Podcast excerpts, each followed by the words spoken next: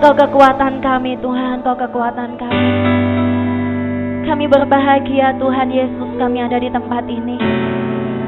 Kami boleh menikmati kasih-Mu, kami boleh diam, duduk tenang. Sambil merasakan betapa baiknya Engkau. Kami tidak dapat balas cintamu Tuhan. Kami tidak bisa membalas setiap kesabaranmu bagi setiap jemaatmu di tempat ini. Buat perjanjianmu, buat gereja ini kami gak bisa Tuhan. Kami butuh Engkau. Kami butuh kasihmu. Kami butuh iman yang berasal dari Engkau. Hari ini Tuhan Yesus, layakkan hambamu menyampaikan sedikit firmanmu Tuhan buat teman-teman, buat anak-anak hamba, buat saudara-saudara semua di tempat ini yang kami kasih Tuhan. Biar Engkau berbicara lewat kami Tuhan. Terima kasih Bapak, kuasai tempat ini, kuasai hati kami. Di dalam nama Yesus, kami siap duduk mendengar firman-Mu. Haleluya. Amin. Saudaraku, setiap kali saya datang ibadah celebration seperti ini ya, apalagi ketika saya melayani, ketika uh, saya begitu merasakan ada sukacita, saya begitu merasakan ada satu rasa di hati saya kebanggaan melihat kalian gitu ya, ada satu rasa saya senang sekali ketika kita berkumpul bersama-sama karena saya merasa ini rumah saya, kalian keluarga saya dan saya merasakan kalian adalah sukacita dan kekuatan saya. Hari ini saudaraku kita akan belajar kalau kita lihat saudaraku di dalam kitab Ibrani, di situ kita lihat apa yang paling menonjol dari kitab Ibrani? Iman. Apalagi? Yesus sebagai imam. Nah, itu disebut berkali-kali. Di situ saya mendapatkan hal yang luar biasa. Mari kita buka sama-sama teman-teman. Ibrani pasal yang ke-11. Kita bicara sedikit tentang iman. Hari ini judul khotbah saya adalah tongkat estafet iman. Mari kita lihat iman adalah dasar dari segala sesuatu yang kita harapkan dan bukti dari segala sesuatu yang tidak kita lihat. Sebab oleh imanlah telah diberikan kesaksian kepada nenek moyang kita karena iman kita mengerti bahwa alam semesta telah dijadikan oleh firman Allah, sehingga apa yang kita lihat telah terjadi dari apa yang tidak dapat kita lihat. Teman-teman, kita sudah hafal ini iman adalah apa? Dasar dari segala sesuatu yang kita harapkan dan bukti dari sesuatu yang tidak kita lihat. Untuk melihat apa yang tidak kelihatan itu susah. Ya kan? Seperti halnya kita selalu melihat, saya katakan dulu, kita selalu melihat casing. Kalau kita lihat casing dari gereja itu megah, indah, luar biasa, kita langsung tertarik. Kalau kita lihat casing gereja ini kotor gitu ya, penuh dengan uh, bocoran, kita merasa nggak nyaman. Kita sering kali melihat casing. Demikian juga ketika kita memilih seorang pria atau seorang wanita, kita lihat casing. Betul nggak? Saudaraku, tapi kita bicara tentang iman. Ada warisan iman yang sebetulnya Tuhan kasih itu dari zaman dahulu kala. Kita lihat ayat yang keempat. Sejak zaman Habel itu diceritakan iman. Oleh karena iman Habel mempersembahkan korban. Ayat 5. Oleh karena iman Henok terangkat. Ayat 7. Karena iman Nuh dengan petunjuk Allah tentang apa itu dengan sesu, tentang sesuatu yang belum kelihatan dengan taat mempersiapkan bahtera Delapan, karena iman Abraham taat. Lanjut lagi setelah Abraham siapa ayat 20. Karena iman maka Ishak ayat 20. Kemudian diturunkan lagi kepada anaknya siapa? Karena iman Yakub 22 diturunkan kepada setelah Yusuf diturunkan beberapa keturunan lagi kepada siapa? 23 Musa. Setelah Musa diturunkan lagi kepada ayat 30 kepada siapa itu? Yosua ya. Dan setelah itu ada lagi yang namanya Rahab di mana itu menurunkan keturunan Yesus. Di situ dikatakan 32 dan apalagi yang harus aku sebut? Aku kekurangan waktu.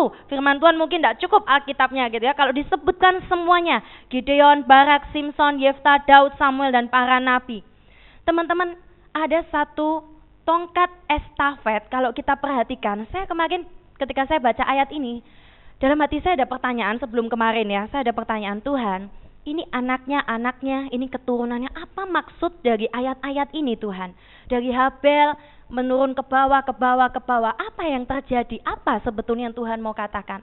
Baru kemarin malam saya dong. Dan oleh karena itu saya berkata, Tuhan saya harus berdiri, saya harus sampaikan pada anak-anak saya. Saya harus sampaikan pada teman-teman saya.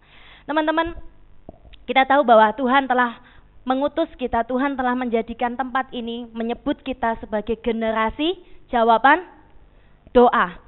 The Answer Prayer Generation, EPG yaitu answer prayer generation, generasi jawaban doa. Dan itu tidak didapat oleh tempat ini saja, teman-teman. Melihat beberapa video, saya mendengar khotbah, saya merenungkan firman Tuhan, dan di situ saya mendapatkan banyak sekali hamba-hamba Tuhan di luar sana yang mendapat hal yang sama. Dan itu satu peneguhan juga buat kita. Ada yang menyebutnya sebagai generasi penyelesai.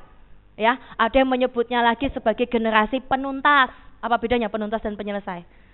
Sami mawon ya. Ada yang menyebutnya sebagai generasi Yoel. Ada yang menyebutnya sebagai generasi macam-macam gitu ya. Tapi mereka mendapatkan hal yang sama dengan kita. Dan saya mau tegaskan sekali lagi, kita generasi jawaban doa, entah itu mereka sebut generasi penuntas atau apa pun. Kenapa saudaraku? Saya baca ayat selanjutnya, ini yang mengagetkan saya. Kita lihat ya, ayat 30. Kita lihat apa yang bisa dilakukan iman dulu ya, ayat 33. Yang karena iman telah menaklukkan kerajaan-kerajaan, mengamalkan kebenaran, memperoleh apa yang dijanjikan, menutup mulut singa-singa, memadamkan api yang dahsyat mereka telah luput dari mata pedang, telah, beroleh kekuatan dalam kelemahan, telah menjadi kuat dalam peperangan, dan telah memukul mundur pasukan tentara asing. Ayat 35 tolong bantu saya baca.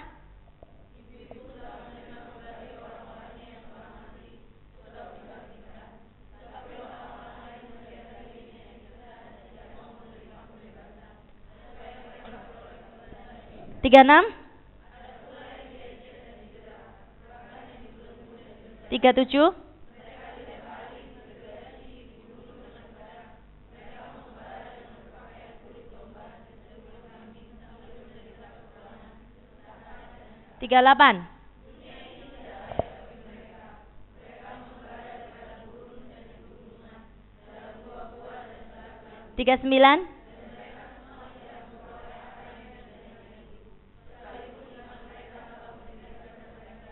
Perhatikan 39. Dan mereka semua tidak memperoleh apa yang dijanjikan itu sekalipun iman mereka telah memberikan kepada mereka sesuatu kesaksian yang baik. Kita sudah sering dengar ini ayat 40. Perhatikan baca sama-sama.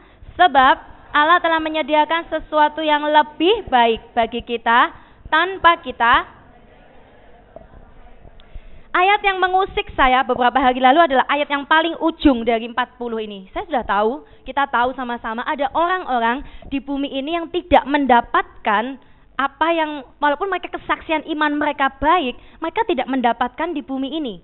Ya kan? Kita sudah tahu, kita belajar itu bahwa mereka mendapatkan sesuatu yang lebih baik. Tetapi ayat yang selanjutnya ini di ayat yang 40b tanpa kita mereka tidak dapat sampai kepada Pernahkah kalian merenungkan ayat ini? Maksudnya apa? Tanpa kita, mereka, mereka siapa? Mereka orang-orang pahlawan-pahlawan iman. Mereka adalah orang-orang yang kita sebutkan namanya tadi. Mereka adalah orang-orang para martir. Mereka adalah orang-orang pahlawan Allah sebelum kita. Itu mereka tidak pernah bisa sampai pada kesempurnaan tanpa bangga nggak? Wow, mereka tidak bisa sempurna tanpa kita. Teman-teman, ketika saya renungkan ini, ada yang mengatakan begini, ini kita juga sudah tahu.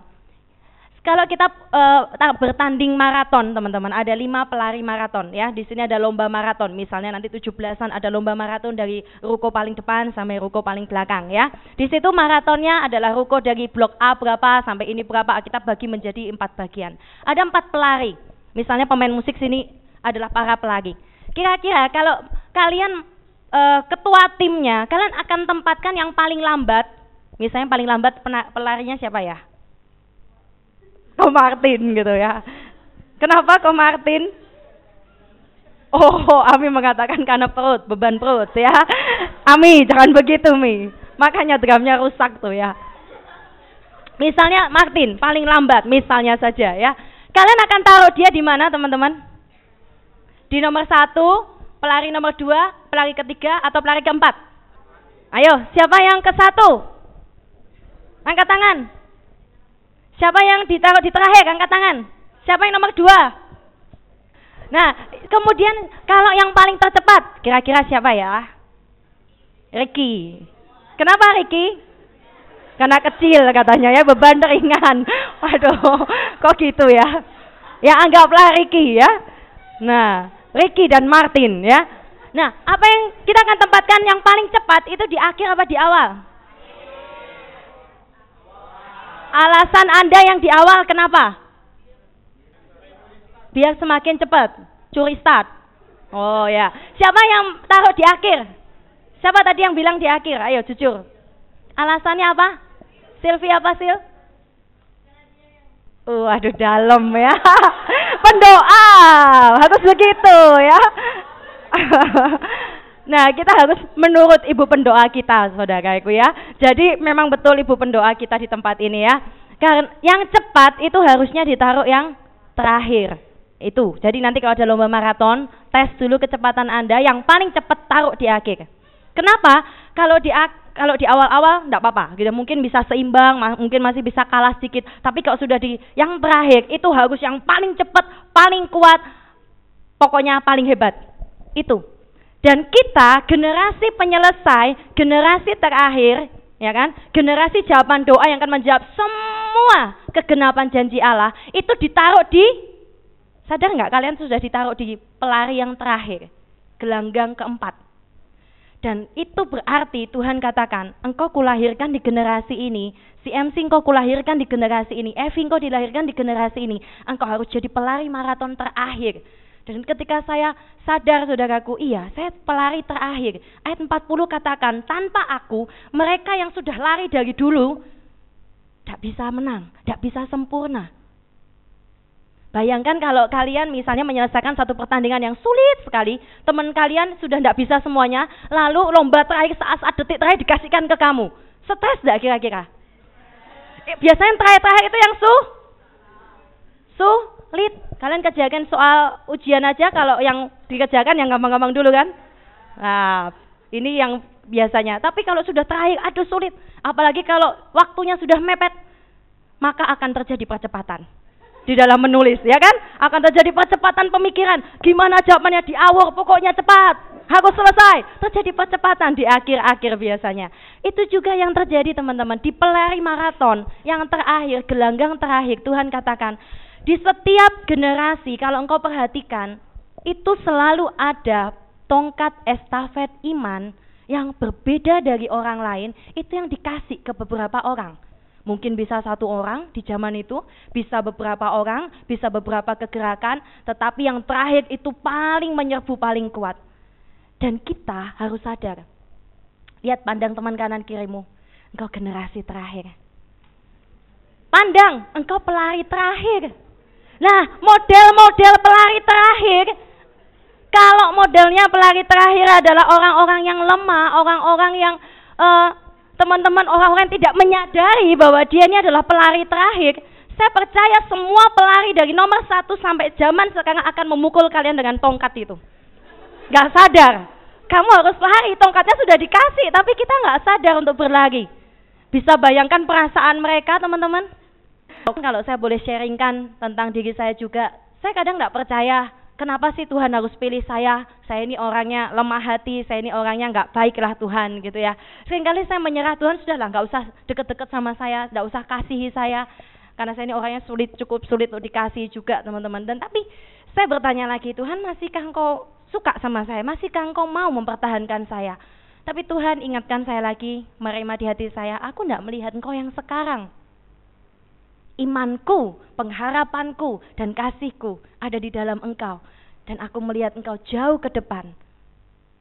Teman-teman, kalau kita lihat teman-teman kita, bisakah kita melihat mereka juga dengan iman? Bahwa suatu hari, Ricky akan dipakai luar biasa. Amin. Suatu hari, Maria dipakai luar biasa. Suatu hari, Neni akan bertanding luar biasa di gelanggang-gelanggang yang ada. Kita butuh iman. Seperti halnya cinta, teman-teman. Ada cinta yang masih anak-anak, ada cinta yang sudah mulai remaja. Ya, seperti kita juga ada cinta yang mulai dewasa.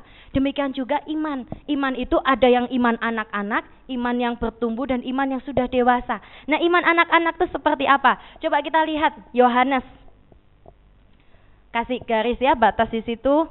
Kita loncat dulu di Yohanes pasal yang ke-6 contoh aja dari iman anak-anak itu seperti apa? Apakah kita hari ini memiliki iman yang seperti apa?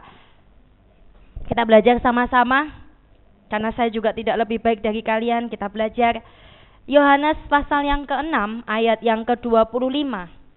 Di situ Yesus ayat yang ke-26. Yesus menjawab mereka, "Aku berkata kepadamu, sesungguhnya kamu mencari aku bukan karena kamu telah melihat tanda-tanda, melainkan kamu telah makan roti itu dan kamu kenyang." Teman-teman, pada waktu itu sebelumnya kita sudah tahu orang banyak, 5000 orang itu diberikan makan oleh Yesus. Itu laki-laki, belum termasuk anak-anaknya. Itu diberikan makan, ada suatu mujizat besar dan orang-orang percaya. Lihat, orang-orang percaya kepada Yesus. Sehingga ke mana pun Yesus pergi, mereka pun ingin dekat-dekat sama Yesus. Ingin mengikuti Yesus. Sampai akhirnya di ayat yang ke-25, mereka mencari Yesus lagi. Tapi Yesus kali ini responnya berbeda.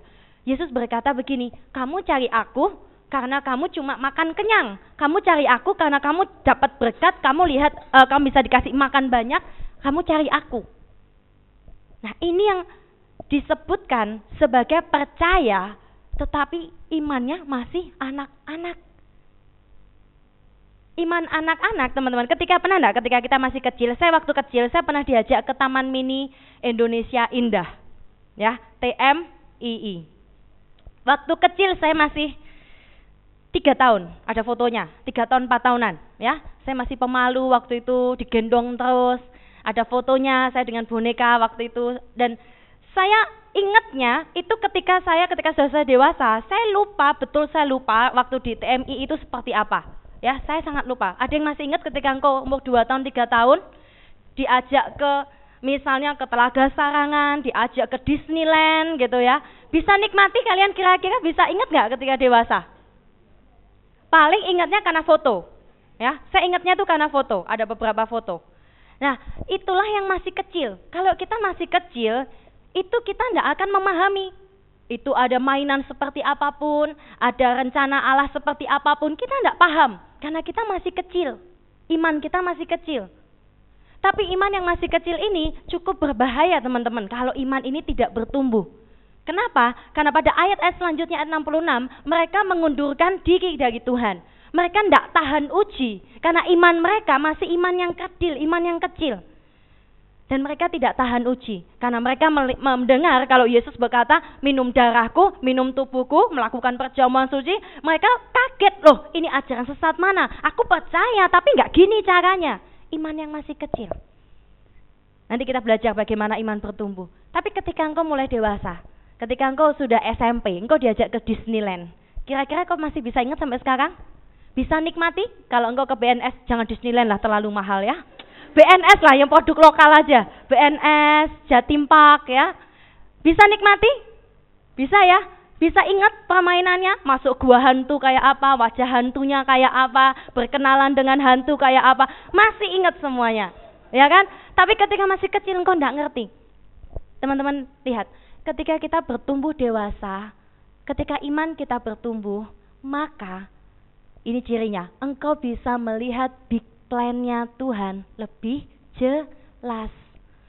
Ketika engkau masih kecil, ayahmu, papahmu, ya misalnya engkau sedang agak sedikit batuk, engkau dilarang untuk beli permen, engkau dilarang, engkau dilarang beli es di jalanan yang harga lima ratusan misalnya ya waktu itu di desa saya, saya dilarang tidak boleh, saya nangis, saya tidak mengerti kasih ayah saya karena saya masih kecil, tapi ayah saya, papi saya mengasihi saya. Tapi ketika saya besar, ketika saya ingin es gitu ya, papi saya larang, Vi jangan es, kamu masih batuk gitu. Oh iya ya, betul. Tapi saya sayang sama saya, saya tidak boleh beli es. Semakin kita dewasa, kita semakin mengerti big plan-nya atau master plan-nya Tuhan. Perhatikan, ketika engkau masih kecil, engkau tidak akan bisa mengerti iman, iman kita ya. Tidak bisa mengerti rencana Allah dalam hidupmu. Mau mengerti rencana Allah? Mau mengerti bagaimana tugas pelari maraton terakhir? Mau ya? Oleh karena itu kamu harus bertumbuh dewasa dalam iman. Nah teman-temanku, tahun 2010 ini ada seorang hamba Tuhan dari luar negeri yang bernama Chuck Pierce. Seorang hamba Tuhan dari luar negeri ini mengatakan demikian. Ini menjadi peneguhan buat kita juga. Tahun 2010 dia mendapatkan ini tahun kelahiran benih. Dia mengatakan demikian, pertumbuhan benih. Waktu itu dia mendapatkan suara di dalam rohnya, ada suara benih di dalam tanah ya. Suara benih itu mulai bergemecik di dalam tanah mulai hidup. yang dulunya seolah itu sudah mati gitu ya. Tapi itu tiba-tiba tumbuh dan ada tunas baru. Dan dia katakan tahun 2010 saatnya untuk mengandung benih dan melahirkan bayi-bayi, tahun kejutan bayi-bayi. Dia katakan demikian. Waktu saya baca itu, sehati, sehati saya ter, tersentuh teman-teman dan saya katakan Tuhan betul. Tahun 2010 apa sih yang akan terjadi di tahun ini dan tahun depan dan tahun-tahun selanjutnya, tahun perjanjian kita sudah semakin dekat. Dan Tuhan katakan akan ada kejutan bagi tempat ini. Amin. Akan ada kejutan lawatan, akan ada kejutan bayi-bayi rohani akan ada kejutan benih-benih yang mungkin dulu kita pernah tabur. Mungkin dulu kita sudah pernah berusaha untuk mendirikan ini, mendirikan ini, tapi seolah-olah itu dimatikan, seolah-olah itu dikubur. Mimpi-mimpi kita dulu mungkin kau mimpimu jadi penyiar, mimpimu yang dulu kala engkau jadi seorang misalnya apa ya penyanyi gitu ya. Mimpimu dahulu kala engkau pingin jadi seorang penari. Engkau mimpimu pengen jadi ini, mimpimu jadi ini, tapi itu seolah-olah, berapa banyak, saya sering kali tanya sama teman-teman, dulu visimu apa? Cek dulu visiku di sini, di pelayanan kasih, dan sekarang, enggak tahu ya cek lama-lama itu hilang. Berapa banyak engkau yang sering berkata demikian? Lama-lama hi alasannya begitu kan? Kalau ada orang konseling gitu sama saya, saya selalu berkata demikian. Yang pertama itu ujian, yang kedua memang itu bukan visimu, yang ketiga memang kau tidak pernah mau kerjakan gitu, akhirnya hilang. Teman-teman, kalau itu lama-lama hilang, seolah-olah hilang, saya mau katakan, tahun ini, tahun depan, engkau harus melahirkan benih-benih itu. Amin. Ini sudah waktunya. Sudah waktunya. Apa kerinduanmu yang paling dalam? Seolah-olah mimpimu mati. Mimpimu seolah-olah tidak didukung oleh siapa pun.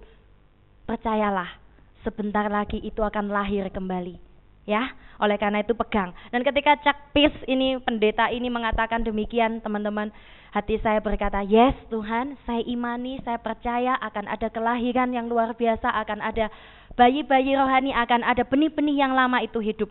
Pekerjaan Allah yang besar teman-teman itu selalu dimulai dari hal yang tidak kelihatan. Perhatikan saya. Pekerjaan Allah yang besar selalu dimulai dari benih yang tidak kelihatan. Anda tahu uh, semuanya pasti tahu gereja di Korea, kebangunan rohani di Korea yang dipelopori yang banyak kita dengar oleh Yongki. Siapa? Kalian tahu ada ada ada kisah di balik ternyatanya. Saya sedikit dapat bocoran juga gitu ya. Teman-teman, ketika uh, ada beberapa hamba Tuhan yang disuruh ke sana untuk berdoa dan lain sebagainya dan waktu itu ditanya, "Kamu tahu enggak kenapa kok di Korea itu terjadi kebangunan rohani. Dan akhirnya hamba Tuhan ini disuruh ke sana untuk melihat sendiri bagaimana. Waktu mereka datang ke ibadahnya, besar kan, e, tempatnya sangat gede, sangat megah, sangat mewah, sangat banyak orang. Ya, ribuan, oh, bukan ribuan, jutaan mungkin ya. Ketika mereka masuk, teman-teman, Tuhan berkata, Tuhan, di mana kami harus temukan uh, bara api itu? Tuhan, mereka di sana ingin ditunjukkan Tuhan gitu ya. Ingin Tuhan ingin bawa itu ke Indonesia. Waktu itu akhirnya Tuhan berkata gini di tempat yang besar tuh tidak ada di sini. Bara api sudah tidak ada di tempat ini. Tuh mereka kaget. Lalu di mana? Terus Tuhan berikan hikmat di hati mereka. Bara api awal kebangunan rohani di Korea itu ada di tempat awal lihat awal pendirian mereka awal pendirian mereka. Mereka bingung cari nggak bisa bahasa Korea ya. Mereka cari di internet. Gereja Yonggicho ini awalnya di mana sih? Eh desep-desepnya ternyata di desa saudara. Nah ternyata di pinggiran desanya Seoul itu ya. Nah ketika mereka ke sana mereka bingung teman-teman. Aduh di desa ternyata. Mereka naik taksi, ya taksinya tidak mudeng bahasanya, pakai GPS dan sebagainya, sampai GPS-nya mati juga. Akhirnya mereka sampai ke sebuah desa kecil, sederhana, dan di situ ada sebuah gereja. Sebuah gereja yang pertama kali didirikan, ya kecil, sederhana, mungil gitu ya mungkin. Dan akhirnya di situ mereka masuk tanya tanya tanya tanya tanya tanya. Dan akhirnya di situ mereka tahu ternyata pendirian awal itu kenapa Tuhan begitu uh, mau memberikan lawatannya? Ada mertua dari Yongki Cho ini adalah seorang pendoa. Ya saya percaya itu wanita. Dia tidak sebut wanita atau pria tapi saya percaya itu wanita. Ya pasti wanita. Ada mertuanya ini wanita dan dia meng, dia berdoa tujuh orang. Dia berdoa tujuh orang di awal pendirian itu berdoa di sebuah kemah. Jadi awalnya itu mereka punya kemah. Nah mereka waktu itu ibadahnya waktu itu mungkin awalnya di kemah atau doanya di kemah saya tidak tahu. Pokoknya ada kemah dan mereka berdoa di situ tujuh orang berdoa berdoa berdoa. Dan akhirnya mereka pindah ke gereja kedua. Dan waktu pindah ke gereja kedua yang pastinya lebih besar, nggak mungkin lebih kecil ya kan? Jadi kalau kita pindah dari ruko ini tempat pertama kita kita harus lebih besar ya. Waktu itu di tempat yang kedua gereja kedua uh, kemahnya ini dibawa. Jadi model kayak kemah-kemahan gitu ya, bukan kemah-kemahan, kemah sungguhan. Ya itu yang cukup besar yang awalnya untuk ibadah gitu ya. Itu ditaruh di gereja yang kedua. Ditaruh di gereja yang kedua tapi kemahnya itu tidak dijadikan ruang ibadah. Jadi misalnya ruang ibadah di tempat lain itu ada kemah. Dan itu dijadikan ruang doa. Di ruangan tapi dibikin kemah gitu ya. Dan di situ orang-orang masih tetap berdoa dan ketika mereka masuk ke gereja yang kedua ini teman-teman masuk aja itu hadirat Tuhan sudah kuat sekali mereka tersungkur dan nangis dan Tuhan berkata ada pendoa, ada kemah, dan mereka menghargai. Kita belajar ya dari mereka juga. Mereka menghargai sesuatu hal yang rohani yang Tuhan suruh. Dan saya percaya teman-teman, kalau tempat ini kita semuanya belajar untuk menghargai hal-hal yang rohani. Mungkin satu saat kalau Tuhan menganggap gitu ya, misalnya saja kaki Dian ini, gitu ya, bawa ke mana pun, ke gereja kedua, ketiga, keempat gitu ya. Ini adalah bara apiku gitu ya, yang menyentuhnya akan terbakar karena kepanasan ya. Misalnya seperti itu. Tapi ada satu tempat khusus di mana kita menempatkan Tuhan itu dengan baik. Mereka bisa menghargai Tuhan, mereka bisa tempatkan Yesus sebagai raja yang terpenting, raja yang paling layak di tempat itu. Itulah yang menyebabkan kebangunan rohani, bukan gereja yang gede yang ketiga itu enggak. Enggak ada di situ. Teman-teman, suatu saat saya rindu orang belajar kalau kita sudah melakukan kebangunan rohani besar, kita jadi pahlawan generasi terakhir. Orang rindu, mana sih si MC awal pendirian? Wah, mereka cari belusuk-belusuk ke, ke kota Surabaya dan ketemulah Ruko Panji Makmur. Ya kan? Oh kecil ya ternyata dulu ya. Oh ala penuh pilar dah, kotak-kotak gitu ya. Oh ala bocoran dah gitu ya. Oh ala kecil ya tempat penarinya kok seperti gang gini ya gitu ya. Tapi itu akan kita kenang suatu hari ya. Jangan berkecil hati para penari. Itu suatu hari akan kau kenang. Para pemusik hari ini akan kau kenang bagaimana kau bermain musik di tempat ini. Para pendoa engkau di atas sambil nadongi hujan ya berdoa. Saya tahu kalian menderita sekarang sudah nggak bocor lagi, tapi ada tikus ya. Nah, sama aja kita akan mengingat hari ini. Amin. Suatu hari, tapi teman-teman perjalanan masih panjang. Ketika saya mengingat perjalanan masih panjang Tuhan, ketika saya lemah saya berkata, aduh Tuhan, saya nggak boleh lemah, saya harus kuat, saya harus kuat demi kalian, saya harus kuat demi Tuhan, saya harus kuat demi panggilan saya. Uh, kita lanjut ya. Benih, benih sesawi uh, sesuatu yang besar itu dimulai dari sesuatu yang tidak kelihatan ya kan? Tadi seperti kisahnya Yongki Pak Pendeta Yongki Jo itu ya. Tidak kelihatan. Sesuatu yang kecil. Jadi kalau engkau merasa kecil benih di tempat ini engkau merasa masih benih jangan kecil hati. Benih sesawi maaf tadi saya harusnya bawa tapi kelupaan itu kecil ya seperti kemiri gitu ya kalau sudah gede itu ada gambarnya besar sekali 4 meter itu bisa menjadi 15 meter ya itu besar sekali. Nah teman-teman itu uh, sesuatu yang kecil menjadi yang besar. Mari kita lihat Ibrani pasal 4. Kita buka lanjut lagi. Ibrani pasal 4. Setiap kita pasti merindukan satu hari yaitu hari pemberhentian, hari kelegaan, hari kesenangan buat kita ya di dalam pertandingan kita. Kita baca ayat yang keempat, eh pasal yang keempat ayat yang pertama. Sebab itu baiklah kita waspada supaya jangan ada seorang di antara kamu yang dianggap ketinggalan sekalipun janji akan masuk ke dalam tempat pemberhentiannya masih berlaku. Teman-teman ayat ini bicara keras, ayat ini satu teguran yang keras buat kita juga. Sulit di masa terakhir, generasi terakhir ini serba salah teman-teman. Kenapa serba salah?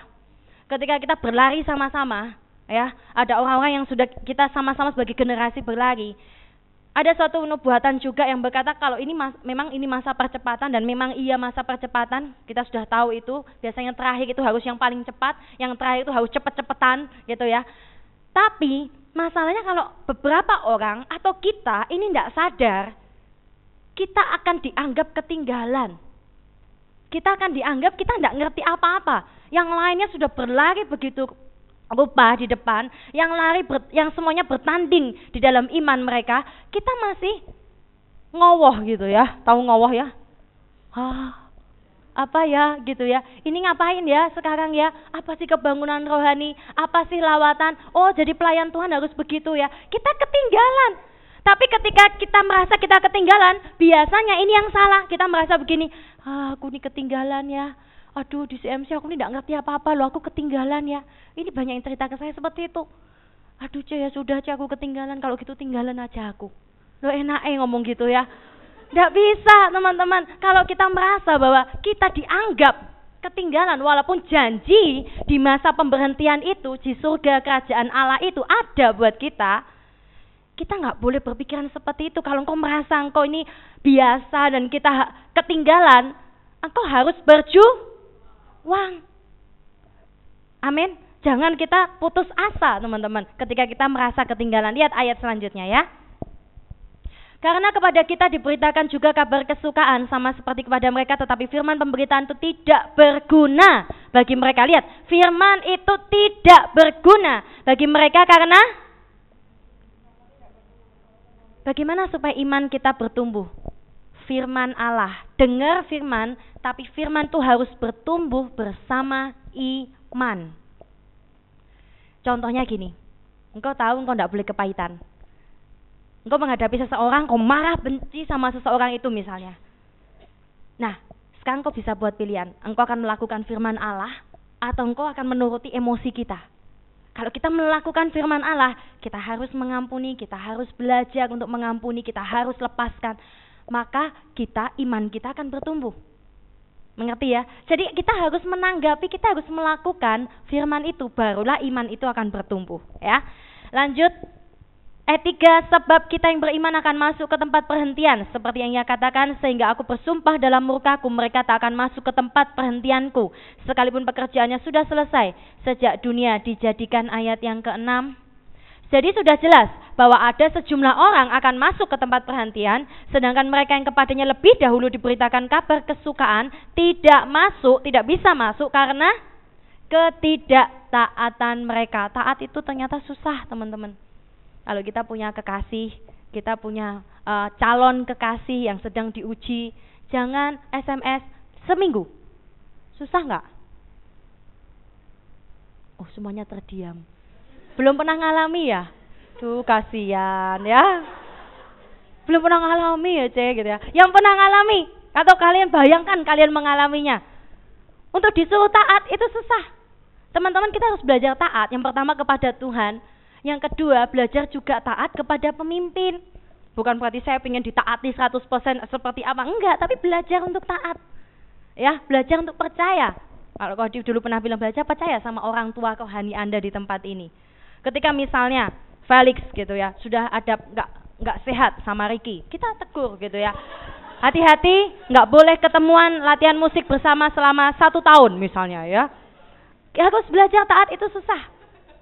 Teman-teman, tapi firman Tuhan katakan, engkau tidak bisa masuk karena ketidaktaatan kita. Tuhan misalnya berkata, panggilanmu seperti ini kerjakan. Saya mau tanya, berapa besar sih kalian taat sama Tuhan? Ketika Tuhan minta sesuatu, berat sekali untuk kita melepaskan. Ya, saya juga merasakan itu. Ketika Tuhan uh, nyuruh kita sesuatu, kita banyak pertimbangan. Sebetulnya lawan dari iman itu apa sih? Apa? Lawan dari iman, VS-nya iman, ketakutan. Siapa sih yang nggak pernah takut? Kalian lulus kuliah, mau kerja di mana? Pernah ada ketakutan, mikir, khawatir?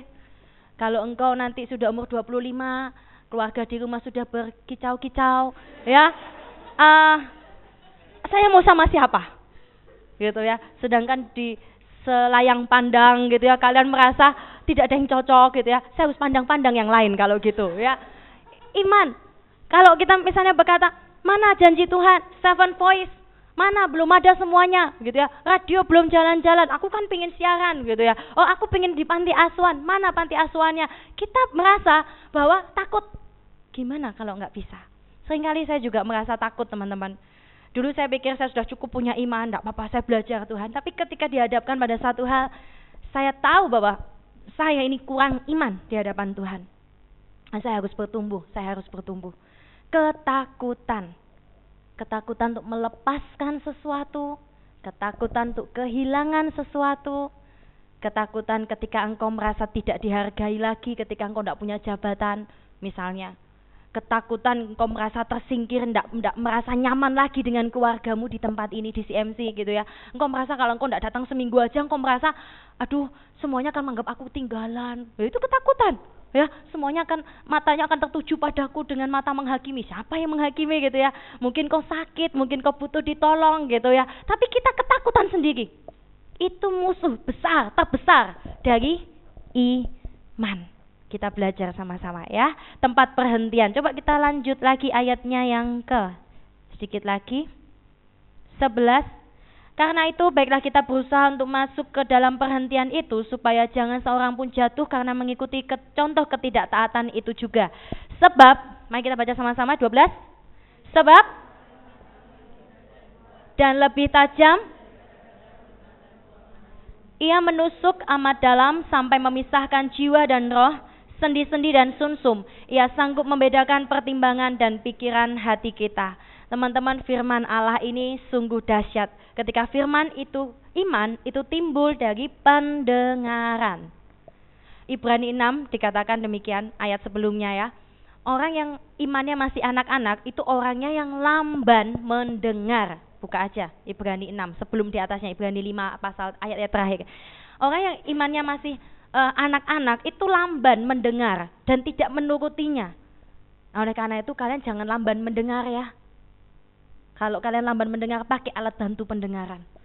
Ya, supaya kalian cepat mendengarnya. Kalau kalian dapat pelajaran bahasa Inggris listening, ya, kalian akan susah sekali gitu kalau kalian tidak mudeng-mudeng, ya, lambat. Tapi kalau orang sudah fasih, dia dengar, oh, cepat nangkep. Dengan firman Tuhan, kita harus cepat nangkep. Firman Tuhan dibagikan hanya 30 menit, 40 menit, tangkep sebanyak mungkin. Kalau tidak, kamu pulang sia-sia. Itu tidak bertumbuh imanmu ya. Jadi firman itu harus ada, ditangkap. Ayat yang ke-12 ya, firman itu lebih hidup eh firman Allah itu hidup dan kuat dan lebih tajam daripada pedang bermata dua menusuk amat dalam. Ini artinya firman itu membedakan hati kita. Firman itu menguji, membedah-bedah hati kita. Membedah-bedah. Membedah hati kita, itu firman. Nah, kalau kita tidak izinkan firman itu masuk, menusuk-nusuk kita, ditusuk itu tidak enak. Kita kan, ketika engkau merasa sudah baik-baik saja, Tuhan berkata, engkau tidak sedang baik. Engkau sombong. Aduh sakit. Ketika engkau merasa sudah melayani dengan luar biasa, melayani dengan sungguh-sungguh, engkau difitnah. Dan Tuhan katakan, ampuni, kasihi, sakit. Ketika engkau sudah merasa mungkin engkau sudah berusaha berubah, orang lain tetap merasa engkau belum berubah. Tapi firman itu menegur, menusuk dalam-dalam. Firman itu seperti pisau bedah. Ya, pisau bedah satu gores saja langsung sobek. Oleh karena itu, izinkan firman yang membuat imanmu bertumbuh itu masuk dan mengoyak-oyak hatimu. Jangan punya kubu yang tebal ya ketika Tuhan tegur kita. Teman-teman yang terakhir kita buka ya, Ibrani pasal yang ke-12 ayat yang pertama. Ini yang terakhir. Ibrani 12 ayat yang pertama sampai ayat yang selanjutnya karena kita mempunyai banyak saksi bagaikan awan yang mengelilingi kita marilah kita menanggalkan semua beban dan dosa yang begitu merintangi kita dan berlomba dengan tekun dalam perlombaan yang diwajibkan bagi kita. Yang pertama, supaya kita bisa dalam pertandingan maraton yang terakhir ini di generasi terakhir ini yang pertama yang harus kita lakukan adalah menanggalkan dosa dan beban ingat baik-baik sebelum saya turun dari mimbar ini engkau pelari terakhir tanamkan kuat di dalam hati kita engkau pelari terakhir saya pelari terakhir dan pelari terakhir mempunyai tanggung jawab yang jauh lebih besar Mereka pendahulu-pendahulu kita sudah menyelesaikan tugas mereka dan itu memang sudah sedemikian. Cukup porsi buat mereka. Tapi kita, generasi terakhir, generasi penentu, generasi penuntas, generasi penyelesai, generasi jawaban doa apa pun sebutan kalian. Kita ini akan menyelesaikan sampai ending, melihat melihat apa ya? picture Tuhan, melihat kerajaan Allah itu turun di bumi dengan sempurna. Itu kita. Indah enggak? Kita akan melihatnya. Kebangunan yang belum pernah terjadi sebelumnya, itu akan kau lihat. Engkau akan melihat bagaimana orang-orang bertobat yang belum pernah terjadi sebelumnya. Dan setelah itu engkau akan melihat Yesus datang di awan-awan menjemput kita. Itu terakhir. Dan engkau akan melihat kalau engkau masih umur panjang dan tidak mati karena sakit, ya, engkau akan melihat semuanya itu. Yang pertama, tanggalkan beban. Beban itu beda dengan dosa, teman-teman. Dosa itu ikatan, dosa itu sesuatu yang tidak berkenan di mata Tuhan. Tapi beban itu banyak. Beban itu kita bisa mungkin beban moral kita, beban uh, masa lalu kita, beban e, rasa bersalah kita, luka-luka kita, beban sama orang tua, ngaboti orang tua gitu. Itu beban. Sehingga kita tidak pernah bisa berlari. Yang kedua, apa yang harus kita lakukan setelah kita tinggalkan beban? Berlomba ayat yang kedua, eh, ayat yang ke satu tadi ya, berlomba dengan tekun. Tekun, perhatikan kata tekun. Kalau kita sedang berlomba, pelari maraton yang terakhir, engkau sudah disorai oleh semua para pelari yang sebelumnya mereka sudah berlari kan? Tugas mereka selesai mereka sekarang jadi penon mereka jadi penonton betul nggak? Kalau sudah berlari mereka akan nonton kamu. Ini pelari terakhirku timku tim kerajaan Allah. Harus menang harus menang melawan tim iblis gitu ya. Dan mereka nonton. Nah kalau tidak lucu teman-teman kalau pelari terakhir itu di tengah jalan mereka senyum-senyum. Saya selalu katakan ini nggak boleh ya di tengah jalan kau berlari, engkau tidak tekun. Sedikit ada masalah, engkau mogok satu tahun. Loh, kapan selesainya? Sedikit punya masalah, mogok tidak mau pelayanan. Sedikit ada masalah dengan teman, ah keluar gereja aja. Ya kan? Sedikit ada mau didekati masalah pribadinya, ah Cece jangan deket-deketin aku. Loh, kalau kita seperti ini teman-teman, maka kita nggak berlomba dengan tekun.